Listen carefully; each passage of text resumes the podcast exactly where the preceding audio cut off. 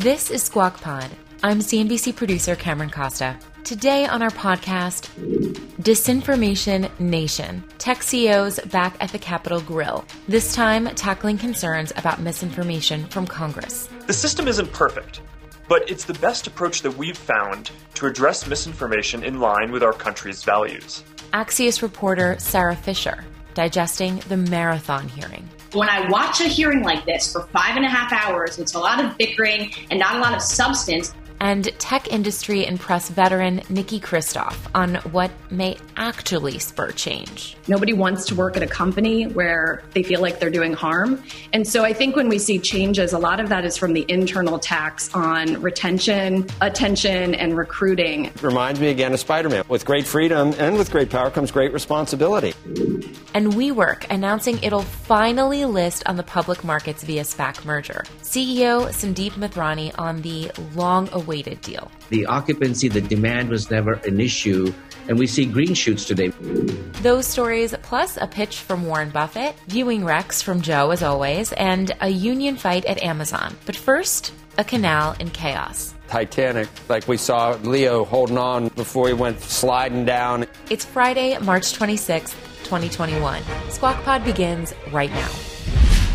Good morning, everybody. Welcome to Squawk Box here on CNBC. I'm Becky Quick along with Joe Kernan. Andrew is out today. An update now on the ship that's stuck in the Suez Canal. Officials say dredging operations, I can't even imagine what's involved here, at the bow of the ship are about 87% complete. What a complete pain this must be. While dredging is complete, the tugboats will resume efforts to dislodge the ship. there's no cranes big enough. They're using helicopters to try and move this thing. Brian Sullivan knows all about this. He joins us now with more. But how long is this going to be closed? This the, this canal? Can you imagine what it's a 1,300 foot ship? Can you imagine if that thing really dug in the side of the uh, of the soil there and, and the dredging that would be required? You think about getting a car stuck. I mean, that is just unbelievable. I don't think we can fathom what it really uh, entails. No, I mean, I, the, the way I described it on Worldwide Exchange, Joe, was that you, you park your giant SUV parallel and then two people move in and you've got an inch between the bumpers and you're trying to get out. That's kind of what it's like. This is not only a big ship, this is one of the biggest container ships in the world. 20,000 of those containers that you see on the back of 18 wheelers, there's 20,000 of those on this. Now, the worst case, Joe, is the Suez Canal. We all know one of the most important waterways, transit points, hubs, whatever, in the world could be closed for weeks. Doesn't mean it will. That's kind of the worst case. That is a bad case. There is some hope this weekend on Mother Nature. There is actually an unusually high tide that is going to flow in, and officials in the Suez, and I was chatting with somebody in Egypt yesterday, they hope that that's just enough to lift the pressure on the bottom of this ship, which you can see is turned completely sideways, completely dug in in the mud. Now, the Suez right now remains closed. What's the impact here? Right now, we'll have to wait and see. The Suez is more for goods that are coming from Asia to Europe. That ship, by the way, was going from China to Rotterdam. It had things like Ducati motorcycles and beer from Heineken and stuff like that on that ship and others. Now, right now, many ships are considering the longer route. There's over 200 ships at anchor kind of waiting. Can they get into the Suez? Should they wait it out or go the long way around the Cape of Good Hope in Africa? That could add $500,000 to a trip. There's also the increased risk of piracy. You've got to go through some dangerous waters to do that. By the way, some impacts on this, guys. Oil prices, they're on the rise. How come? Well, if you're waiting for a load of oil or gas, and it's not there. You got to buy it from somewhere. I can confirm yesterday that two cargoes of LNG from Cheniere of Texas, it's their customers, not their, but they sold it to the customers, are being rerouted from Texas around Africa. They're not even going to try to go through the Suez. They said, you know what? Let's just go around. They're on their way to Asia. Of course, shipping rates are already inflated. Supply chains are tight. And Smit Salvage was hired, Joe. Smit Salvage is kind of the, the Navy SEALs of rescue. And a lot of people say, why don't they just unload the cargo? They can't. There's no cranes. The only way to get those containers off the ship would be by helicopter. You played scenes from an Italian restaurant. Remember Brenda and Eddie, the popular steadies, the king and the queen of the prom? Well, the big water bed they bought with the bread they had saved for a couple years is sitting on a container. I'm glad you. I'm glad you're as crazy as I am, Brian, to bring up totally uh, in, insane things in, in the conversation. So uh, to go around South or the, the, tip of Africa, South Africa, is that Good Hope or Good or I think that's Good Hope, isn't it? That takes an extra two weeks. Good Hope. An extra two weeks and costs a lot more money, does it not? Four to five hundred thousand bucks uh, depending on the type of ship, of course. I mean, it depends on if you're a super tanker or this. C- container ship rates have already been inflated, Joe. We talked about that container story when I was down in South Carolina a few weeks ago. It's not like these ships are just sitting around. So if you own one of these ships that's not stuck waiting to go through the Suez, it's good times because people are going to pay you whatever it takes to get their cargo. I mean, this has become like an internet meme, the little digger that could. I mean, there's one guy in a backhoe trying to pull the ship out. There's tugboats pulling it. The water is not that deep. And, and I'm not going to try to scare anybody, okay? But, Joe, there is some concern about the ship's structural integrity. Not right. yet, not saying there's a huge risk, but reading something last night. Don't say Because it. the front is jacked Titanic. up. If Titanic. If the rear gets jacked up, it could right. sag in the middle. Titanic like like we saw Leo holding on uh, before he went sliding down into the you know holding because that things like that don't even say that. But Brian, I thought we did a lot of we have a lot of domestic production. It's the Suez Canal isn't what it used to be for, for oil traffic. What it's it's like what ten percent of all products, something like uh, of all oil seven, shipping or, or seven ish. But and we haven't really seen it yet, but we will. I, I would think if this continues. Anyway, we got to. Uh, what, which movie was that? They bought a. So there's water, but you know for a fact there's water beds on that boat. No, it was a reference. I was trying to connect the dots between it's your Billy Joel Billy reference. Joel. Oh, oh, okay. But, Senator uh, Bernie Sanders is heading to Alabama today, just as a big unionization uh, vote is coming up at an Amazon warehouse. It's set to wrap up. Deirdre Bosa joins us now with all the details. Deirdre.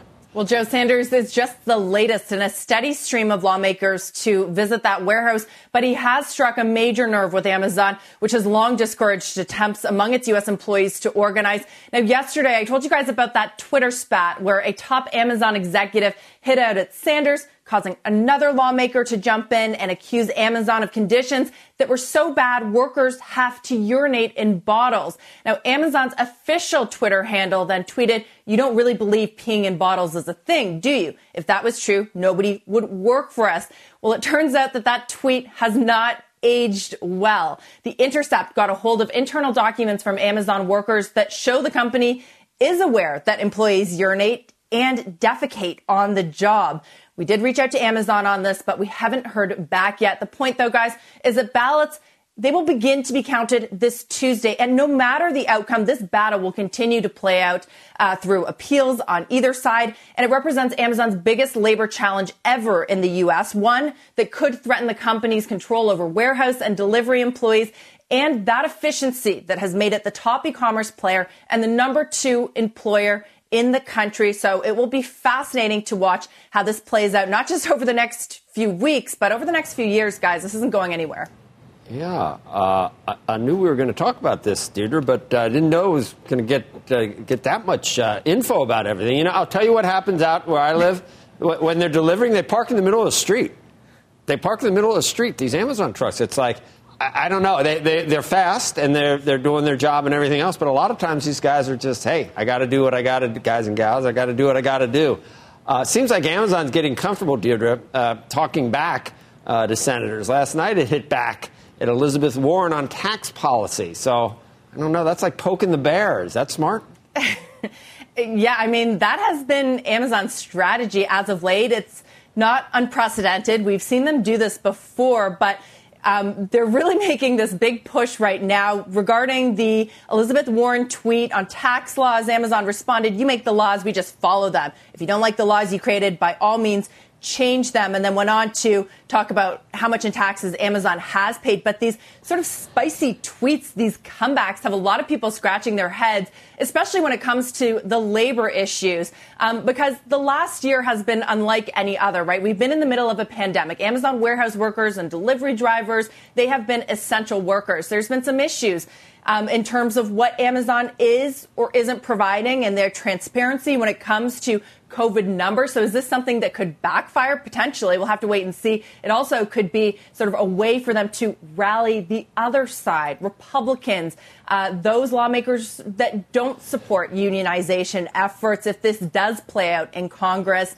Uh, so, like I said, this is just starting. Um, there's so much to be done. Amazon is the number two employer in the country. So, not just a lot for them at stake, but for the lab- labor movement as a whole, one that Democrats uh, are very well aware of, as we see by Sanders' visit. Deirdre, thank you.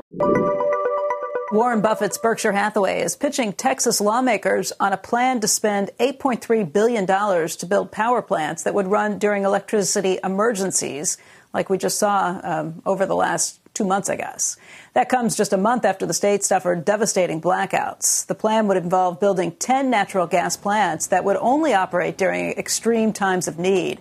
Things like extreme heat, things like extreme cold, and not otherwise compete in the state's power market. And, and Joe, this is an interesting uh, proposal. It, it, I think it's got the characteristics of kind of a Buffett deal where they come in and say, we will build this. We want guaranteed returns, I think 9% or something that was said, at least according to the Wall Street Journal.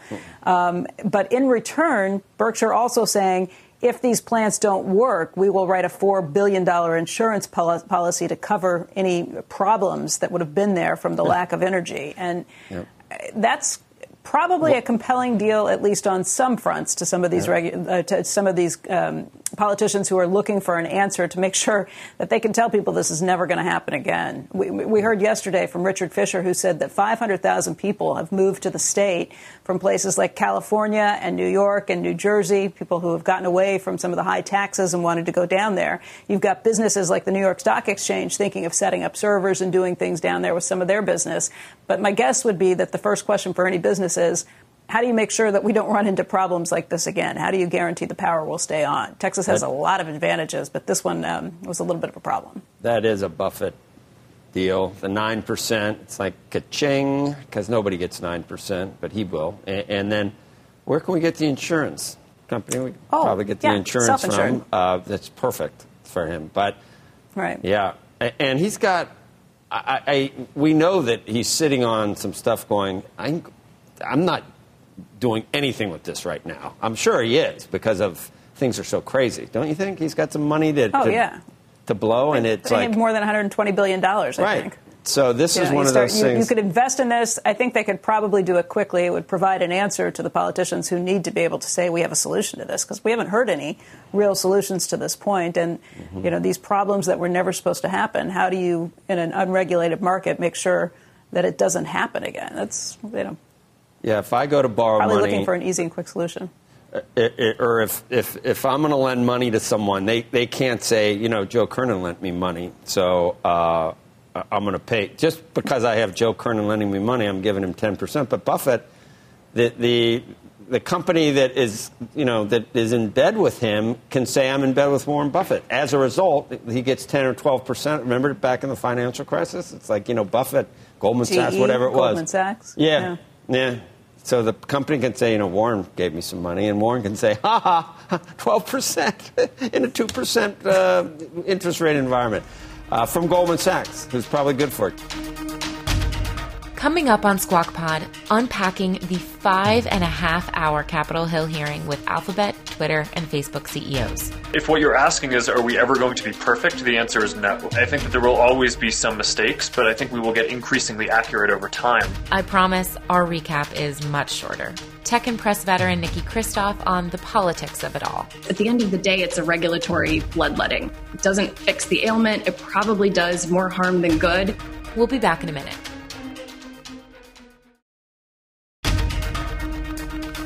You're listening to Squawk Pod.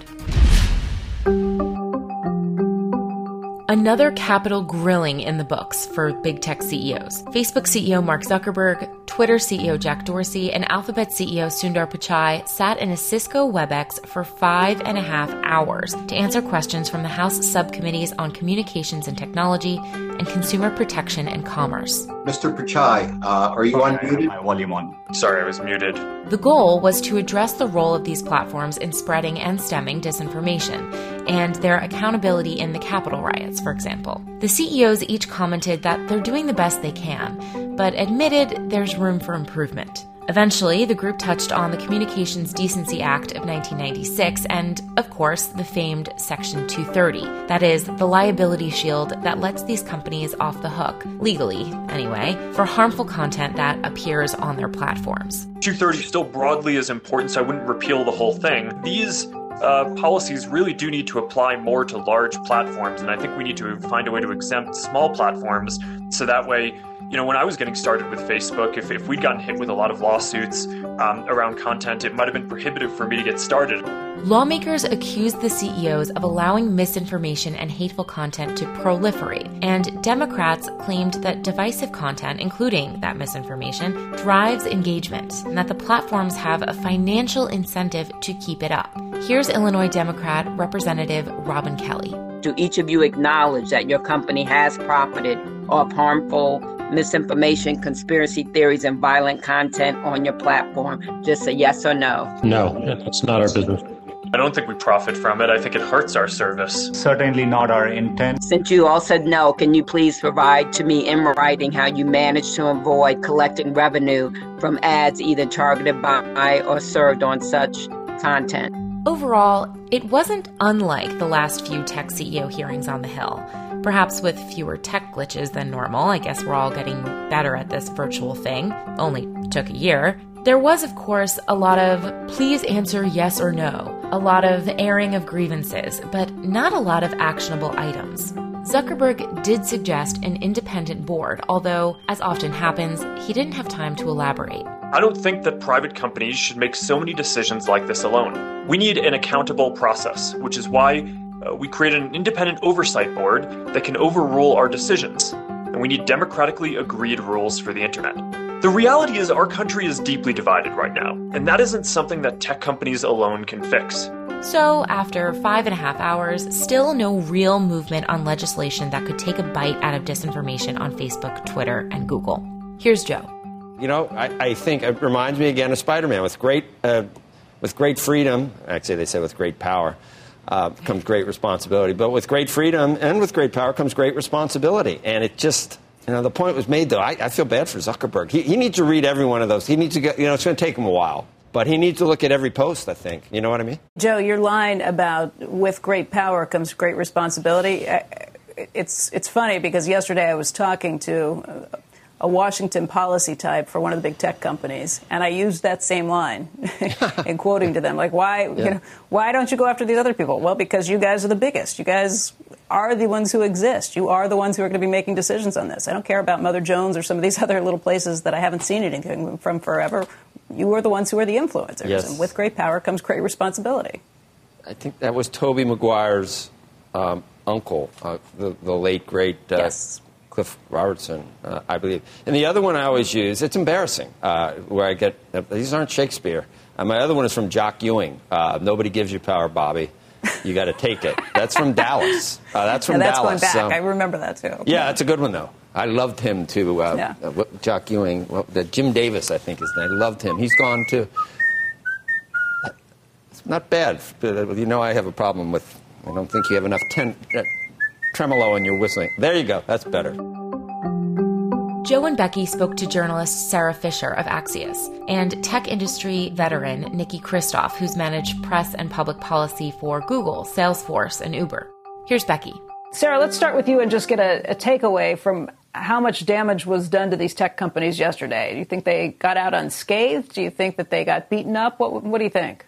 Well, I think this hearing was more productive than previous hearings. Usually you have conservatives just talking about bias, but this time they actually addressed some stuff, substantive things that I think both parties will rally around, like child bullying, harassment, etc. I think the key takeaway, though, from this hearing is that these hearings aren't very you know, productive in determining what the future laws are going to actually look like. Now, we know that laws are coming. Representative Cicilline, who leads House Committee on Antitrust told Axios this past week that he plans on putting out a barrage of antitrust bills by May to make it harder for these companies to respond to one giant bill. But when I watch a hearing like this for five and a half hours, it's a lot of bickering and not a lot of substance. It makes it hard for me to foresee what a bill like that is even going to look like because we're not really talking about much. It's more about sound bites at this point. Exactly. And, and, and, Nikki, you've been around this before. You know how Washington works. You know how things operate. what does this mean just from a realistic perspective? There's uh, everybody mad on both sides of the aisle, but they're mad for different reasons. So how does that ever work out into any sort of legislation?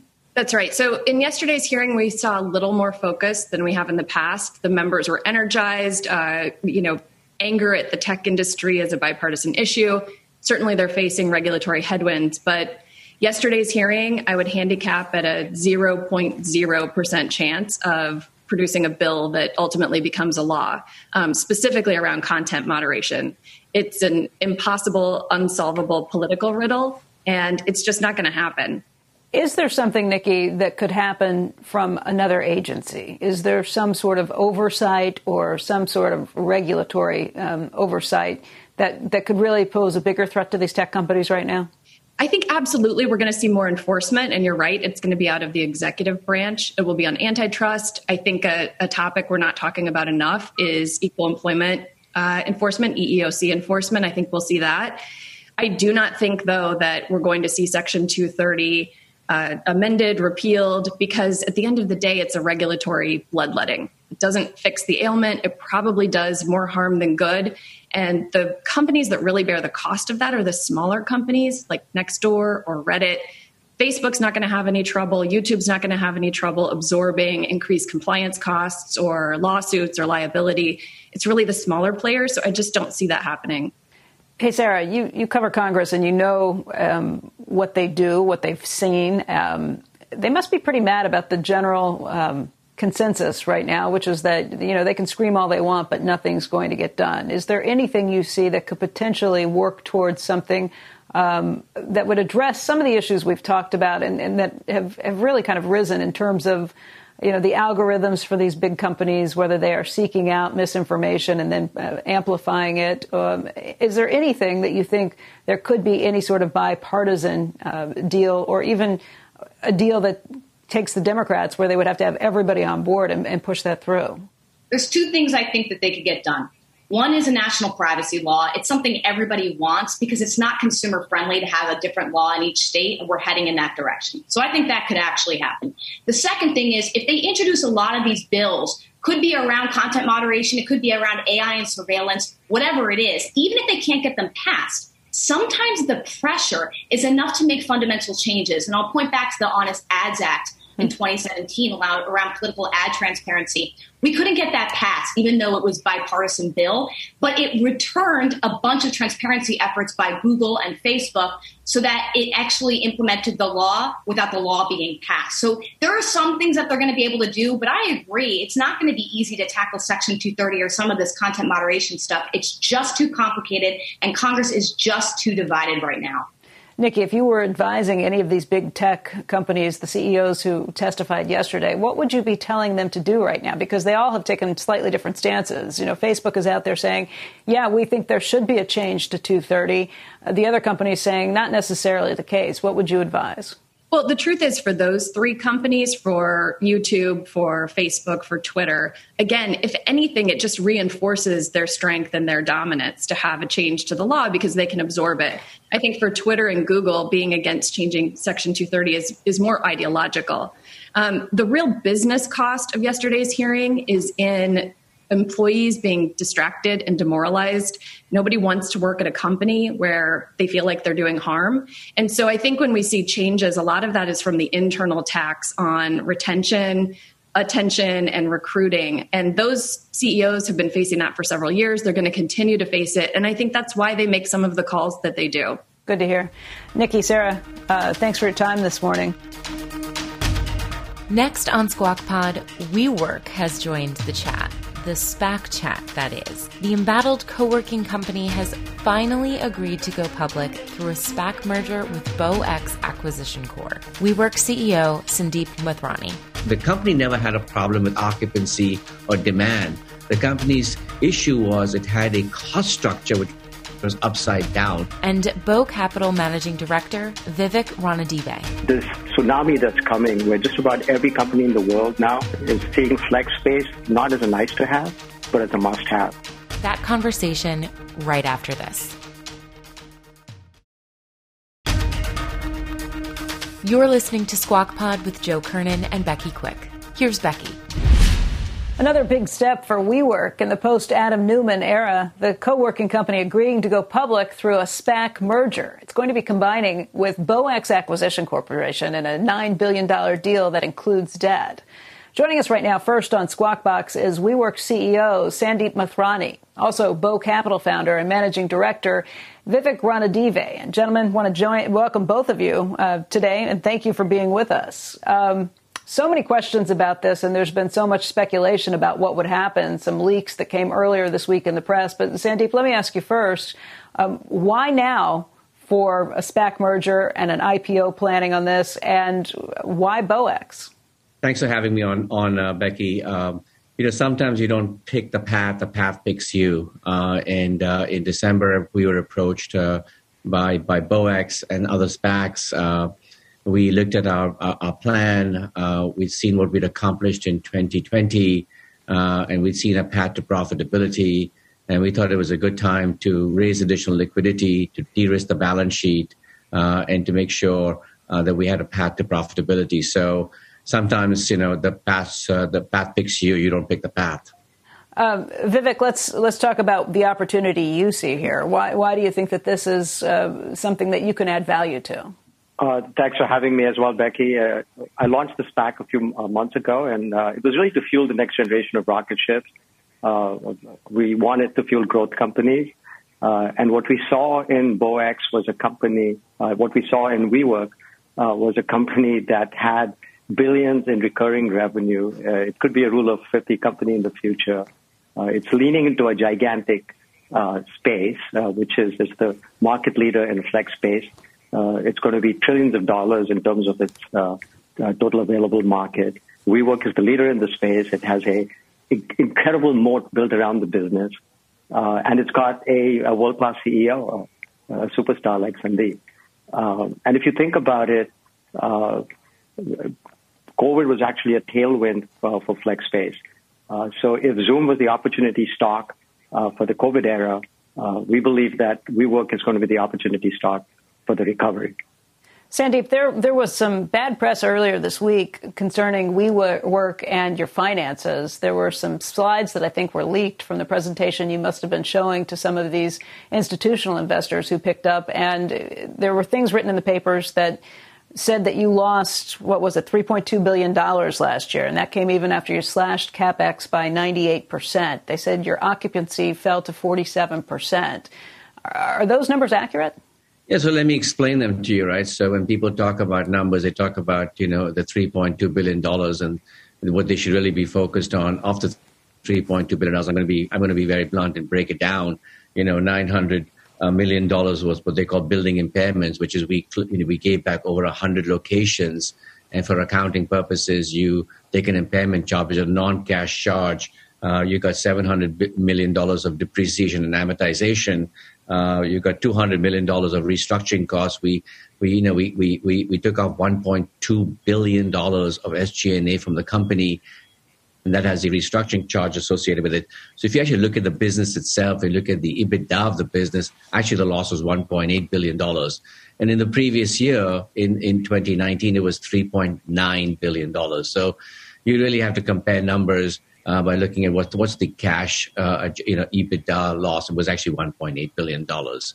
Um, so, so uh, you know, I just want to clear, you know, clear the air uh, because you can be selective in how you look at your numbers.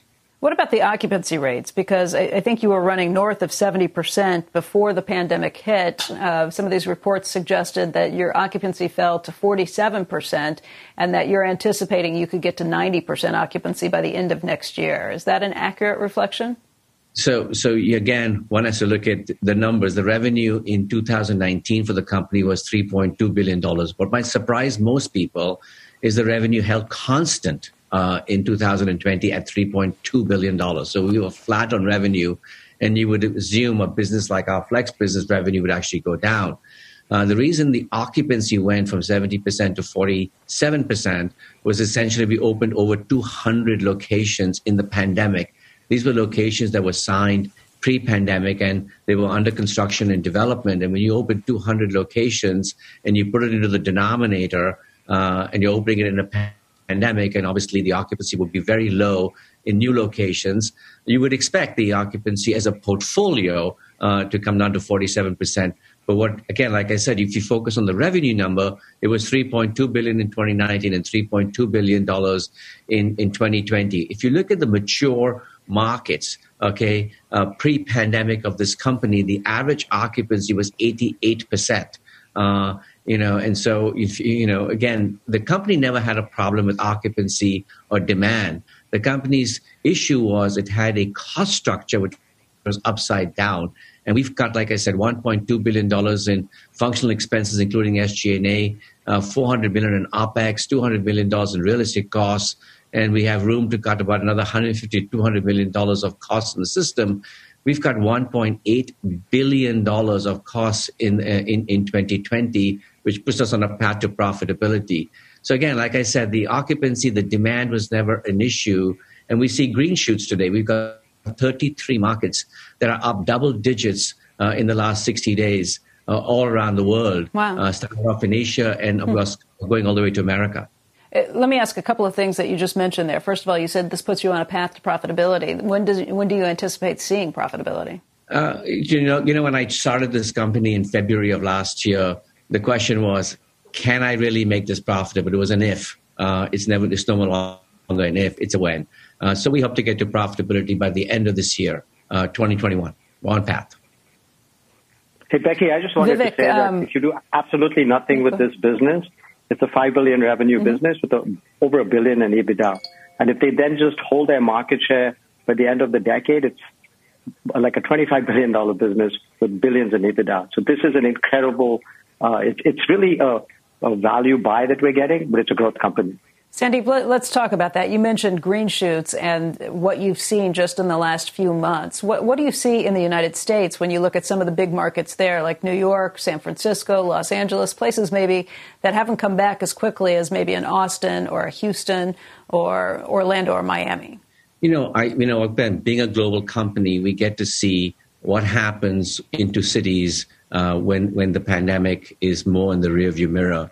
So if you start off like in China, Beijing, Shanghai, uh, Beijing is up 14 points in occupancy, Shanghai is up 12 points in occupancy. And if you start to then go across. year over world, year or quarter over quarter? Uh, quarter over quarter. Um, so if you start to see how you go across, you know, 27% in Taipei, uh, 45 points, the percentages in Munich, okay, uh, 20 points in Manchester, UK. Uh, and then if you start to come to America, which is about a quarter behind the rest of the world, it's 27% up in Phoenix. It's 16 points up in Miami. Uh, you know, 11 points you mentioned Austin, Texas. So Austin. And finally, we're starting to see, you know, light at the end of the tunnel in cities like New York. Uh, you know, for us, uh, March would be one of our largest months of new activity uh, in the city of New York. And even in San Francisco, uh, we're starting to see activity. So again, look, there's, there's, you know, a lot of people are being caught flat-footed. No one expected uh, the country to be vaccinated or have the ability to be vaccinated by the end of March. And now all of a sudden there is this whole march towards uh, coming back to work uh, sometime in June. Uh, I think KPMG just produced a report, uh, I think yesterday or day before. And, you know, from a few months ago when 69% of the CEOs said, uh, we're going to come back to work on a regular basis. Today, only 17% are saying uh, we will not come back to work on a regular basis. 83% are coming back to work. And we're seeing the aspect of coming back to work. I think Amazon's uh, uh, head of real estate said the other day in a, in a newspaper uh, that we're going to go back to work uh, because it's the right thing to do. It's where the culture is. So I think you know there's going to be a huge shift uh, in coming back to work, and and and and where and we see where you know, we're, we're a flex provider, so we're completely the, the, the, the person who would see it first uh, because, you, you, know, we're plug and play, and we're starting to see, even in New York, uh, now new activity. So we're, we're, we're pretty optimistic. We are watching uh, the BowX Acquisition Corp. We're watching that uh, climb by about 3.6% coming through this. Part of the interest here, Sandeep, I think, was the institutional investor interest in this. You were oversubscribed in the pipe, I think $800 million versus maybe $520 million that you were looking to raise. These are serious investors, people like Fidelity, places like Fidelity, BlackRock, and um, Barry Sternlicht, um, watch, watching the investors that really came through here. These are people who are making bets on what? They are making bets on you. They're making bets on the return of cities, on the return of people going back to workplaces. So, so Becky, one thing is we, we went out looking for a pipe of $500 million. We were never going to announce a SPAC deal unless we had a fully committed pipe. Uh, and our pipe is $800 million, so it's obviously fairly fairly oversubscribed. So we couldn't be more pleased uh, with, with, the, with the roster of investors. Uh, I think people are making bets on multiple things. I think people are making bets that effectively you're getting a company, you know, uh, at a at a pre-vaccine price for a post-vaccine, uh, you know, sort of company. So they're seeing a huge rebound, uh, you know, in, in, in the business of flexibility. Uh, you're looking at the TAM, the total addressable market. so if you look at any st- today, the TAM for this business, just the flex business, the way it is uh, today, is 3% of the market, can grow to 13% of the market. So you're seeing that, hey, this company can actually, if they just deploy the capital back into the business, can grow, uh, can grow rapidly. Uh, and, and, the, and the last aspect here is uh, they, they do see the fact that there is something more. There is some, there could be icing on the cake if we can, if we can really get the middleware to work. But like I said, just purely on its on, on, on its real estate platform, uh, this this company is you know today value play because we we've gotten to it to a place that if I don't add another piece of real estate, I don't do anything but just bring the buildings uh, back to occupancy, we get to a, a billion dollars uh, of, of cash flow uh, by 2023, and and and that puts us in line. Uh, you know, as as like as Vivek said, you know, uh, a value play. Gentlemen, I want to thank you both for joining us today. Um, again, these are people who know the business well. Sandeep, you've got the retail, uh, retail uh, property business background. And Vivek, uh, obviously interested in hearing more about what you guys are going to be working on. But we appreciate you joining us today. Thanks for your time. Thanks for having us back, Becky. Becky, do, you have Hulu, right? Yeah.